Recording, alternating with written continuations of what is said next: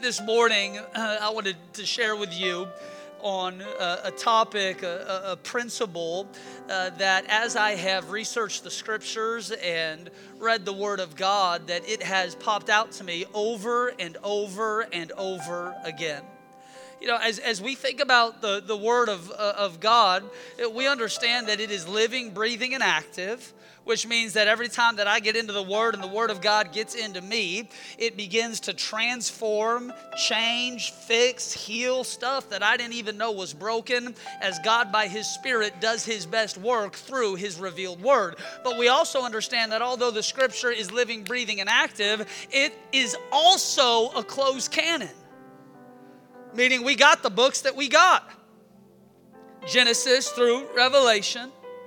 66 books, 40 authors, the Word of God, for our lives today.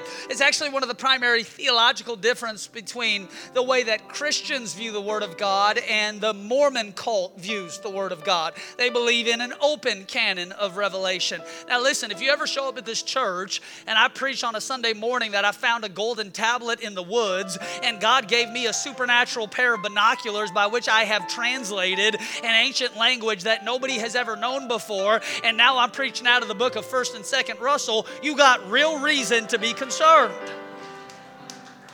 No, we believe in a closed canon that what God said, God is still saying. He hasn't changed his mind. He don't need a rewrite. He doesn't need an editor to come in and soften this here and add that here. No, this is the word of God. But because it's a closed canon, that means that this is precious real estate so that when you see a pattern, a topic, a principle, an application that is replete throughout the text from old unto new covenant, it's like the Spirit of God is shouting at you pay attention to this thing. And one of the great tragedies of public communication today is that so many preachers they will shout where the scripture whispers and then whisper where it shouts what I want to do as I diligently divide the word of truth and then try to exegete it in a fashion that honors the context in which it was written and church history and theological nuance and what God by His Spirit would speak to us today is that I, I try to put exclamation points only where the scripture puts exclamation points. What I'm here to tell you this morning is that I've discovered an exclamation point and I'm going to read to you a series of scriptures. And after I get done, my question for you is Will you also see the exclamation point that God, by His Spirit, is putting on this text? And in doing so, what His Spirit would be teaching us today. Starting in Philippians 4, the Bible says this Do not be anxious about anything, but in everything, by prayer and supplication with thanksgiving, let your requests be made known to God.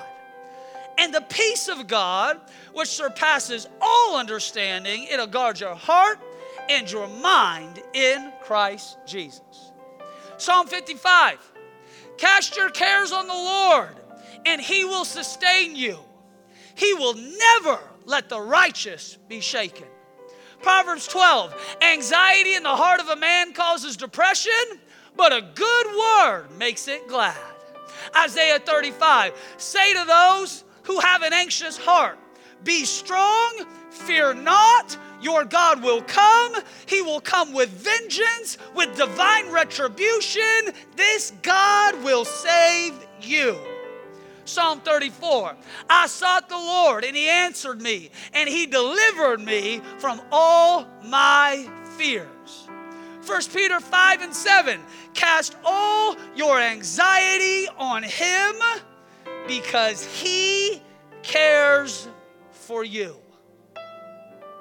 It's interesting that word anxiety in the Greek means to be drawn in opposite directions, to be divided within yourself.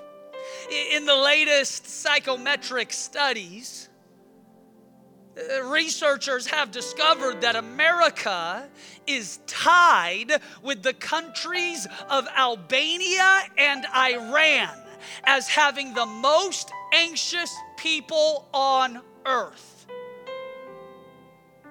It was Charles Spurgeon who said, Our anxiety does not empty tomorrow of its sorrows, but only empties today of its strengths. It was Edwin Friedman who said, A major criterion for judging the anxiety level of any society is the loss of their capacity to be joyful. It was Khalil Gibran who said, Our anxiety does not come from thinking about the future, but instead from wanting to control it. You see, anxiety is like a rocking chair. It gives you something to do, but it doesn't get you very far. Anxiety is a lot like a toddler. It never stops talking. It tells you you're wrong about everything, and it tends to wake you up at 3 a.m. In fact, do you know what lies at the bottom of the ocean and twitches? A nervous wreck. On top of that, Anxiety is a spiritual principality and power that tries to dominate the people of God in the Pacific Northwest. But I've got good news for you today. Our God has not given us a spirit of fear, a spirit of anxiety, a spirit of timidity, a spirit of cowardice, but instead power, love, and a sound mind. And watch what Jesus says. Look at the birds of the air. For they neither sow nor reap nor, nor gather into barns, yet your heavenly Father feeds them. Are you not of more value than they? Can any of you, by worrying, add a single hour to your life? Consider the lilies of the field, how they grow. They neither toil nor spin. And yet I say to you that even Solomon in all his glory was not arrayed like one of these. Therefore, do not worry, for your heavenly Father knows that you need all these things. But seek first the kingdom of God and his righteousness. And all these things shall be added unto you. Therefore, do not be anxious about tomorrow for tomorrow will be anxious for itself. See, at its core, worry is unbelief. Anxiety is a conspiracy theory that you believe about yourself or God. It's the fear that maybe God won't be faithful. Maybe God won't come through. Maybe God won't keep his promises. Maybe you aren't qualified. Maybe you aren't good enough. Maybe you can't make it where he's taken you. I drove by a church the other day and I discovered that whoever was running their signage had the Russell billboard anointing. It said, Don't let worry kill you. Let the church help. Now, I don't know if they meant it in that way, and some churches help more than others, but I thought the message was good for today. You know, I had this crazy experience about uh, eight years ago. I was uh, flying into the city of, of Las Vegas to, to visit Leidy while he still lived and, and worked there. And I made a mistake that I, I only regretfully made ever twice in my entire life. At that time, I was booking a ticket online, and I discovered that there was a brand new airline that had just been developed that was offering tickets at unbelievable prices. And I thought to myself, this is the goodness of God in the land of the living. Let me book my round trip ticket on this brand new airline called Spirit. Now, I quickly found out it wasn't the Holy Spirit, it was a demonic spirit on that airplane. And I only made that mistake one other time in my entire life. I'd rather walk to Vegas. Now, if you've ever flown in and out of Las Vegas, you understand because of the topography of that city, the mountain ranges around it, the hot air on the desert floor, the cold air coming from the heavens above, it, it creates this natural convergence zone, which almost always results in uncommon turbulence. I've made that flight dozens of times in my life and spent a lot of time with friends and different ministries and preaching down there and all sorts of things. And I had never quite experienced what I would experience that day on that flight. I don't know about you, but when you're sitting in a new airplane and taking off, utilizing a new airline, you're always looking around and investigating and seeing how it looks. And they gave me one of these window seats right by the wing. And I looked out on the wing, and that wing looked a little different to me. It looked like maybe they had bought this Boeing airplane from the Value Village down the street. It looked like it had seen some better days. It looked like it had been through a war or two. I kid you not, there was duct tape on the wing. I'm looking at the screws and the rivets and the washers and the nuts, and I'm just hoping to myself, whoever put this together out of whatever discount shop they rescued it from knew exactly what they were doing. But it was too late. I was already committed to the great spirit of the sky. We was taken off. And the plane ride was rather uneventful until we got ready to land. And all of a sudden, that hot air mixed with that cold air, and that plane began to shake like the most wild roller coaster you ever been on in your entire life. And it wasn't even the shaking that got me, it was the sounds that came from the plane as it shook so violently. I thought to myself, guaranteed them wings are going to shake right off. It's going to be a fuselage that lands on the tarmac. There is no way that this thing is going to survive. And you know what it's like when you hit turbulence? You expect it for five seconds, 10 seconds, and then it passes. But when it stays and it only grows in intensity, you get born again, again. You start confessing sin you never committed. You start forgiving people who never even wronged you. You just want to make sure you're right with God. Why? Because today I want to be with you in paradise.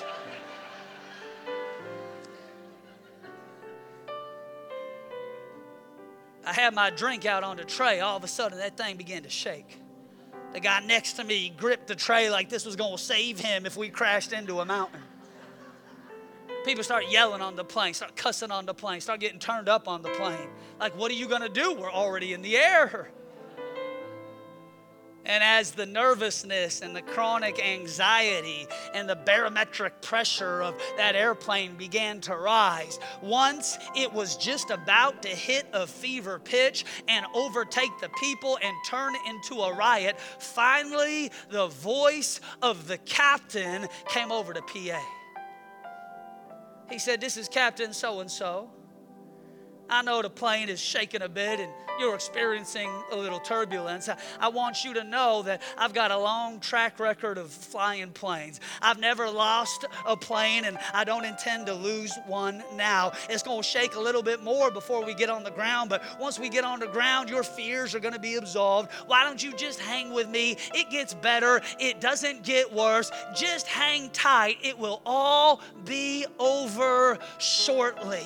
And it hit me in that moment that this is the way God speaks to us in the midst of turbulent seasons of our lives. Now, every person on that plane, including myself, had to make the decision I'm going to trust the pilot because he sees what I cannot see. I'm going to trust the pilot because he knows what I do not know. I'm going to trust the pilot because he's got a track record. He's never lost a plane, and hopefully, we're not the first. I've got to put my trust somewhere because right now, all I feel is anxiety. Right now, I can barely breathe. Right now, I'm considering the mask to drop from the ceiling so I can get air just to make it to the tarmac. Right now, I feel like my world is shaking, but I've got to trust the pilot in the midst of my turbulence. See, one of the characters that I love in the scriptures is the prophet Elijah. It, we know absolutely nothing about his story until he pops onto the scene in 1 Kings 17 to confront the evil king of the fractured nation of Israel, a man named Ahab, and his wicked wife Jezebel. Now, when stupid teams up with wicked, we call it bipartisanship, and it was just about the worst version of that you could ever imagine. Now, growing up, I, I always loved the story of Elijah because he calls down fire. He slays the prophets of Baal. He does not die, but instead, he is taken up into heaven on a chariot of fire. Elijah's a man of faith. supernatural power, prophetic boldness. And I found a verse not too long ago that really encouraged me, and it comes from the book of James. Now, James was the half brother of Jesus. He didn't get born again until after the resurrection. He's a little late to the party, but the Holy Spirit still allowed him to write a book. And James 5 and in verse 17, he says this Elijah was a man with a nature like ours. And I got so excited. This hero, this person that I've studied, this figure in Old Testament history that I have idolized, this incredible man of action and power and miracles and mandate and prophetic witness, he has a nature just like us. And so I decided in that moment, I'm going to research the life of Elijah to see what insights I could glean from this mighty man of power. And here's what I found oh, there was a lot of miracles. Oh, there was a lot of supernatural events, a lot of great victories and public testimonies. And to be honest, I had mostly memorized these stories by heart. But I realized something in between the miracles, in between the testimonies, in between the victories, Elijah dealt with the anxieties, worries, and insecurities of life. And God, in that moment, reminded me of what I had read in the book of James. See, Russell, Elijah was a man with a nature like yours. And see, this is what I love about Scripture the Holy Spirit isn't trying to hide the frailty of the human condition. Instead, it publicizes it. Why? Because in our weakness, His strength is made manifest. Oh, I hope you're encouraged when you read the Word of God. I hope you're encouraged when you come here on Sunday morning. If God can use the figures that I read about in this book, then it's not too far gone for me. If God can use a stutterer like Moses, an adulterer like David, a persecutor like Saul, then maybe, just maybe, God, in His infinite wisdom and grace, could use me right in the middle of my mess as well. And the biblical authors could have easily glazed over all the anxieties and insecurities of Elijah, but instead they take a front row seat to his narrative. Why? Because the transparency of the human condition binds us to the reality of what the text communicates. And in doing so, Elijah is not just an otherworldly figure that you can't resonate with. He's a broken man with a nature like ours. I want to share with you the three great anxieties of Elijah's life. I believe God, by His Spirit, is going to do a great work in our hearts today. 1 Kings 17 And Elijah the Tishbite said to King Ahab, As the Lord God of Israel lives, before whom I stand, there shall not be dew nor rain these years except at my word. Then the word of the Lord came to Elijah, saying, Leave here, turn eastward, hide in the ravine east of the Jordan. And it will be that you shall drink from the brook for I have commanded the ravens to feed you there. The first ever Uber delivery service, a bunch of ravens and a prophet named Elijah. So Elijah did what the Lord had told him. The ravens brought him bread and meat in the morning, bread and meat in the evening, and he drank from the brook. But some time later, the brook dried up because there had been no rain in the land. Eh, how many times have you found yourself at a crossroads in your life? Because you did what God told you to do, but now the brook has dried up and the rain is long gone. the word of the Lord came to Elijah. He was only saying what God had told him to say.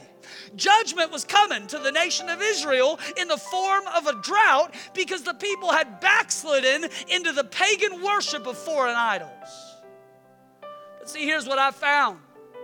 Sometimes we live our Christian lives expecting to be the exception to the hardship around us.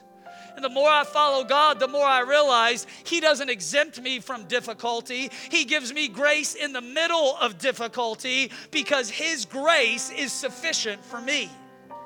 And hear me, friend, You don't get a peace that passes your understanding until you face something you don't understand. You don't get an all sufficient grace until you face an all surpassing crisis. You don't get healing without first being sick. You don't get breakthrough without first ever feeling stuck. See, following Jesus isn't my strategy to escape hardship, it's the secret to keeping my hope in the midst of my hardship. And the first anxiety that Elijah faces is the anxiety of resource. The thought in your mind that says, I'll, I'll never have enough. Here's what's sneaky every anxious thought brings with it a kernel of truth. No, it was true that the brook dried up. It was true that Elijah would have to leave that place to go and find his next meal. But it was also true that if you keep reading the story, God had already prepared a widow from Zarephath in the region of Sidon who would bake him a meal, give him a drink, and simply become the next stepping stone in a long track record of God's unbroken faithfulness. So you've got a choice to make when the brook dries up. You can either sit on the shore and complain about the weather, or you can pick yourself up, dust yourself off, and keep walking because someone somewhere is baking a meal with your name on it, just waiting for you to arrive. See, God feeds Elijah via the ravens, and then he feeds Elijah via the widow. And once the anxiety regarding resource was conquered, abundance was released that he had never seen before. See, you've got to learn the art of replacing Satan's lies with God's truth. It might look like a drought in the land, but God's people are never forsaken and the righteous never go hungry. I know it looks like a recession. I know the interest rates are out of control. I know the gas prices have gone up. I know your 401k is a 201k. I know you can't afford to buy a house, but I'm telling you, when the world is at its worst, the people of God are at their best because we are a part of an ever advancing kingdom Now, remember, friend, when God does a miracle, the details are never accidental. See, ravens in Old Testament culture were unclean, and widows were unsightly. And yet, God used the foolish things of the world to provide for Elijah. For the God that we serve is not limited by your preconceived designations. Somebody had asked me on one of my trips home from Vegas not too many weeks ago. They said, Pastor, I got a scenario for you. They said, What if somebody from the church flew to Vegas and they gambled all their money on the roulette table and they just so happened to hit the jackpot? And they come back to church the next Sunday and they want to tithe on their gambling winnings. Are you really going to accept their tithe? I say, You better believe it. I'll accept it with a big smile on my face. Bless God. If you want to pay the stupid tax and buy lottery tickets, if you win, just remember the house of God. Hear me, friend.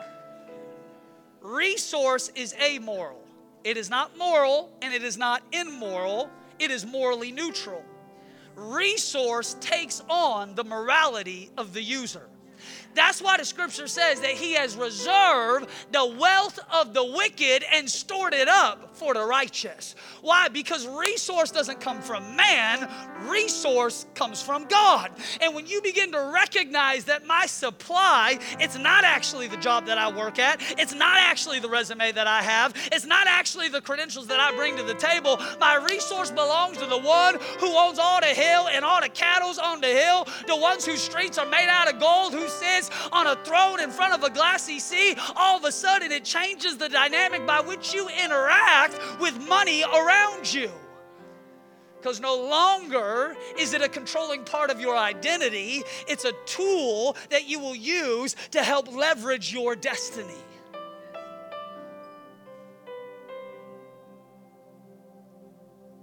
How are we going to afford that next campus on the east side?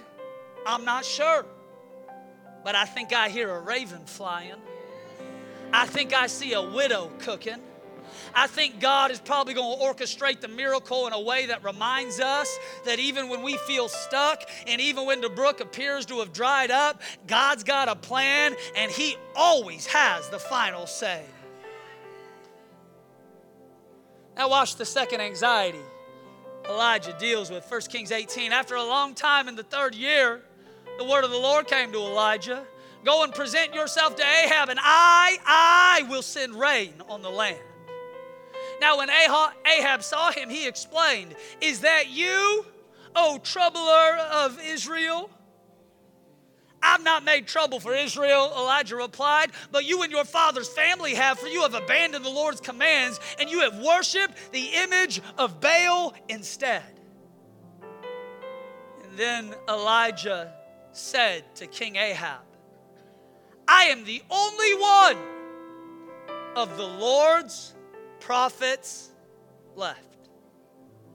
The second anxiety that Elijah faces is the anxiety of abandonment. I'm the only one left. This anxiety is so great that it causes Elijah the prophet, the one who speaks on behalf of God, to have a false confession come out of his mouth. We know for a fact Elijah isn't the only true prophet because God tells him in the very next chapter, I've got 7,000 who haven't bowed their knee to Baal. See, watch what Paul says in Hebrews 11 and 3. By faith, we understand that the worlds were framed by the Word of God. Now, if it's true that you were made in God's image, then you as well carry within your words the creative power to frame your world. See, God tells Gideon he's a mighty man of courage while Gideon is hiding in a wine press threshing wheat. Paul tells Timothy faith lives inside of him, while Timothy is just a scared to death pastor trying to lead a church in Ephesus. The angel Gabriel tells Mary she will conceive a child before she has ever known a man. When he baptizes Jesus, John the Baptist tells the crowd that this is the Lamb of God who is slain from the foundations of the world. See, friends, words carry within them the prophetic potential to form and shape the world around you. And when anxiety dominates your life, false confession will escape from your mouth. And false confession will convince you of false realities, which will lead to greater anxiety, thus starting the entire process all over again. See, if Proverbs 18 is true when it says the power of life and death are in the tongue, then what exactly are you releasing with your words today? It's like the ragtag group of disciples on the Sea of Galilee. Jesus is taking a little midday snooze in the stern of the boat. And all of a sudden, the turbulence of the storm begins to shake them to the core. And they cry out, Don't you care that we're perishing? We are all gonna die. See, unchecked fear and anxiety produces untrue confessions about your future. See, many of you are familiar with the story. Elijah confronts Ahab. He has a showdown with the prophets of Baal. The true God of Israel answers with fire. Elijah goes absolutely buck wild, kills all the false prophets on Mount Carmel. And that's where we pick up for the third and final anxiety that manifests in the life of God's prophet. 1 Kings 19, starting in verse 1, when Ahab got home, he told Jezebel everything Elijah had done, including the way he had executed all them prophets of Baal. So Jezebel sent a message to Elijah May God strike me and even kill me, if by this time tomorrow I have not killed you, just as you killed them. So Elijah was afraid and he fled for his life. He went on alone into the wilderness, traveling all day. He sat down under a solitary broom tree and he prayed that he might die. I've had enough, Lord. Take my life, for I am no better than my ancestors who are already dead. Then he lay down and he slept under that broom tree. And as he was sleeping, an angel touched him and said, get up and eat. So he got up and he ate and he drank. And the food actually gave him enough strength to travel 40 days and 40 nights to Mount Sinai, the mountain of God. And then he came to a cave where he spent the night. And the word of the Lord came to Elijah one more time. What are you doing here, Elijah? See, the more that I read this story, the more that I am convinced of this reality. The greatest battle Elijah faced wasn't with Ahab, it wasn't with Jezebel. It wasn't with the prophets of Baal or the backslidden people or the corrupt culture. The greatest battle Elijah faced wasn't the exterior one, it was the interior one. And no matter how great his public victories were, after the crowds were gone and the noise had died down, all he was left with was the voices in his head and the anxiety of despair in his heart. And maybe, just maybe, that was the toughest battle he would ever face. See, Elijah faces the anxiety of resource in chapter 17 the anxiety of abandonment in chapter 18. And now he must deal with the anxiety of despair. And how? How can Elijah go from great man of faith to depressed person of sorrow? Because Elijah was a man with a nature like ours. Maybe you're like me today. You've read this story a thousand times and you have unintentionally skipped over the hard stuff because you subconsciously rather resonate with the good stuff. But you need to know today your life will be filled with highs and lows, mountains and, and valleys, times of incredible testimony, only to be met with equally difficult seasons of challenge. And let me just go ahead and break some religious bondage off of your life today. You don't have to pretend when you're in the presence of God. He sees you right where you're at. And for every anxiety that you face, hear God today replace it with His truth. For the anxiety of resource, hear Him say, You are enough. For the anxiety of abandonment, hear Him say, You are not alone. And for the anxiety of despair, hear this God say, You will not die. And I love how this story ends. And the word of the Lord came to him. What are you doing here, Elijah? You know what's so funny is when I have read this story in the past, I have inferred the tone and the tenor of the way that God must have been speaking to Elijah. What are you doing here, Elijah? Again? We gonna go around this mountain again? You gonna go back into the cave again? I thought you already got prayer for your depression last week. I thought you already got freedom for your addiction last month. I thought you said you was never gonna look at porn again. I thought you said you would never lose your temper again. I thought you said it was going to be all good from here on out, and you promised all the way up and down that things were going to change. What are you doing here again, Elijah? But see, now when I read it, I don't read it in the voice of a disappointed judge, but instead of a loving father. Elijah there's no cave that you'll ever hide in that I won't find you. Elijah, there ain't no ditch that you'll ever fall in that I won't rescue you from. There ain't no mistake that you'll ever make that I can't forgive you from. Elijah, where are you? Not Elijah the prophet, Not Elijah the pastor, not Elijah the business owner, not Elijah the world's best dad or the world's best mom, not Elijah the high income earner, not Elijah the best servant volunteer in the house of God, not Elijah the super successful individual in the eyes of the world, but Elijah, my son. Where are you? Because if you're walking through the dark night of the soul, I'm going to walk with you. Because I am your rod and your staff, and I comfort you. And in the green pastures and by the still waters, I am with you. And even when you in the valley of the shadow of death, oh Elijah, you gonna fear no evil, for I am with you. For I am your shepherd, and you lack nothing. And surely goodness and mercy will, in fact, follow you all the days of your life. Elijah, I don't want to know where you're at to punish you. I want to know where you're at so I can rescue you. Because even if you face the battle of anxiety for the rest of your life, I'll fight right next to you. Because this doesn't have permission to take you out.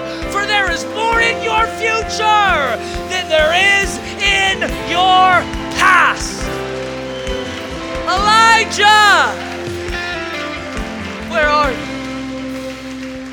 Come on, watch your stand as we close. Let me be honest this morning. The reason why I am preaching this message is because I so desperately need it. You know, people ask me, how do you, how do you determine what stories to teach on? How, how do you determine which passages of scripture to exegete? I just preach what I need most. Because there's a difference between a message that comes from you and a message that is birthed through you.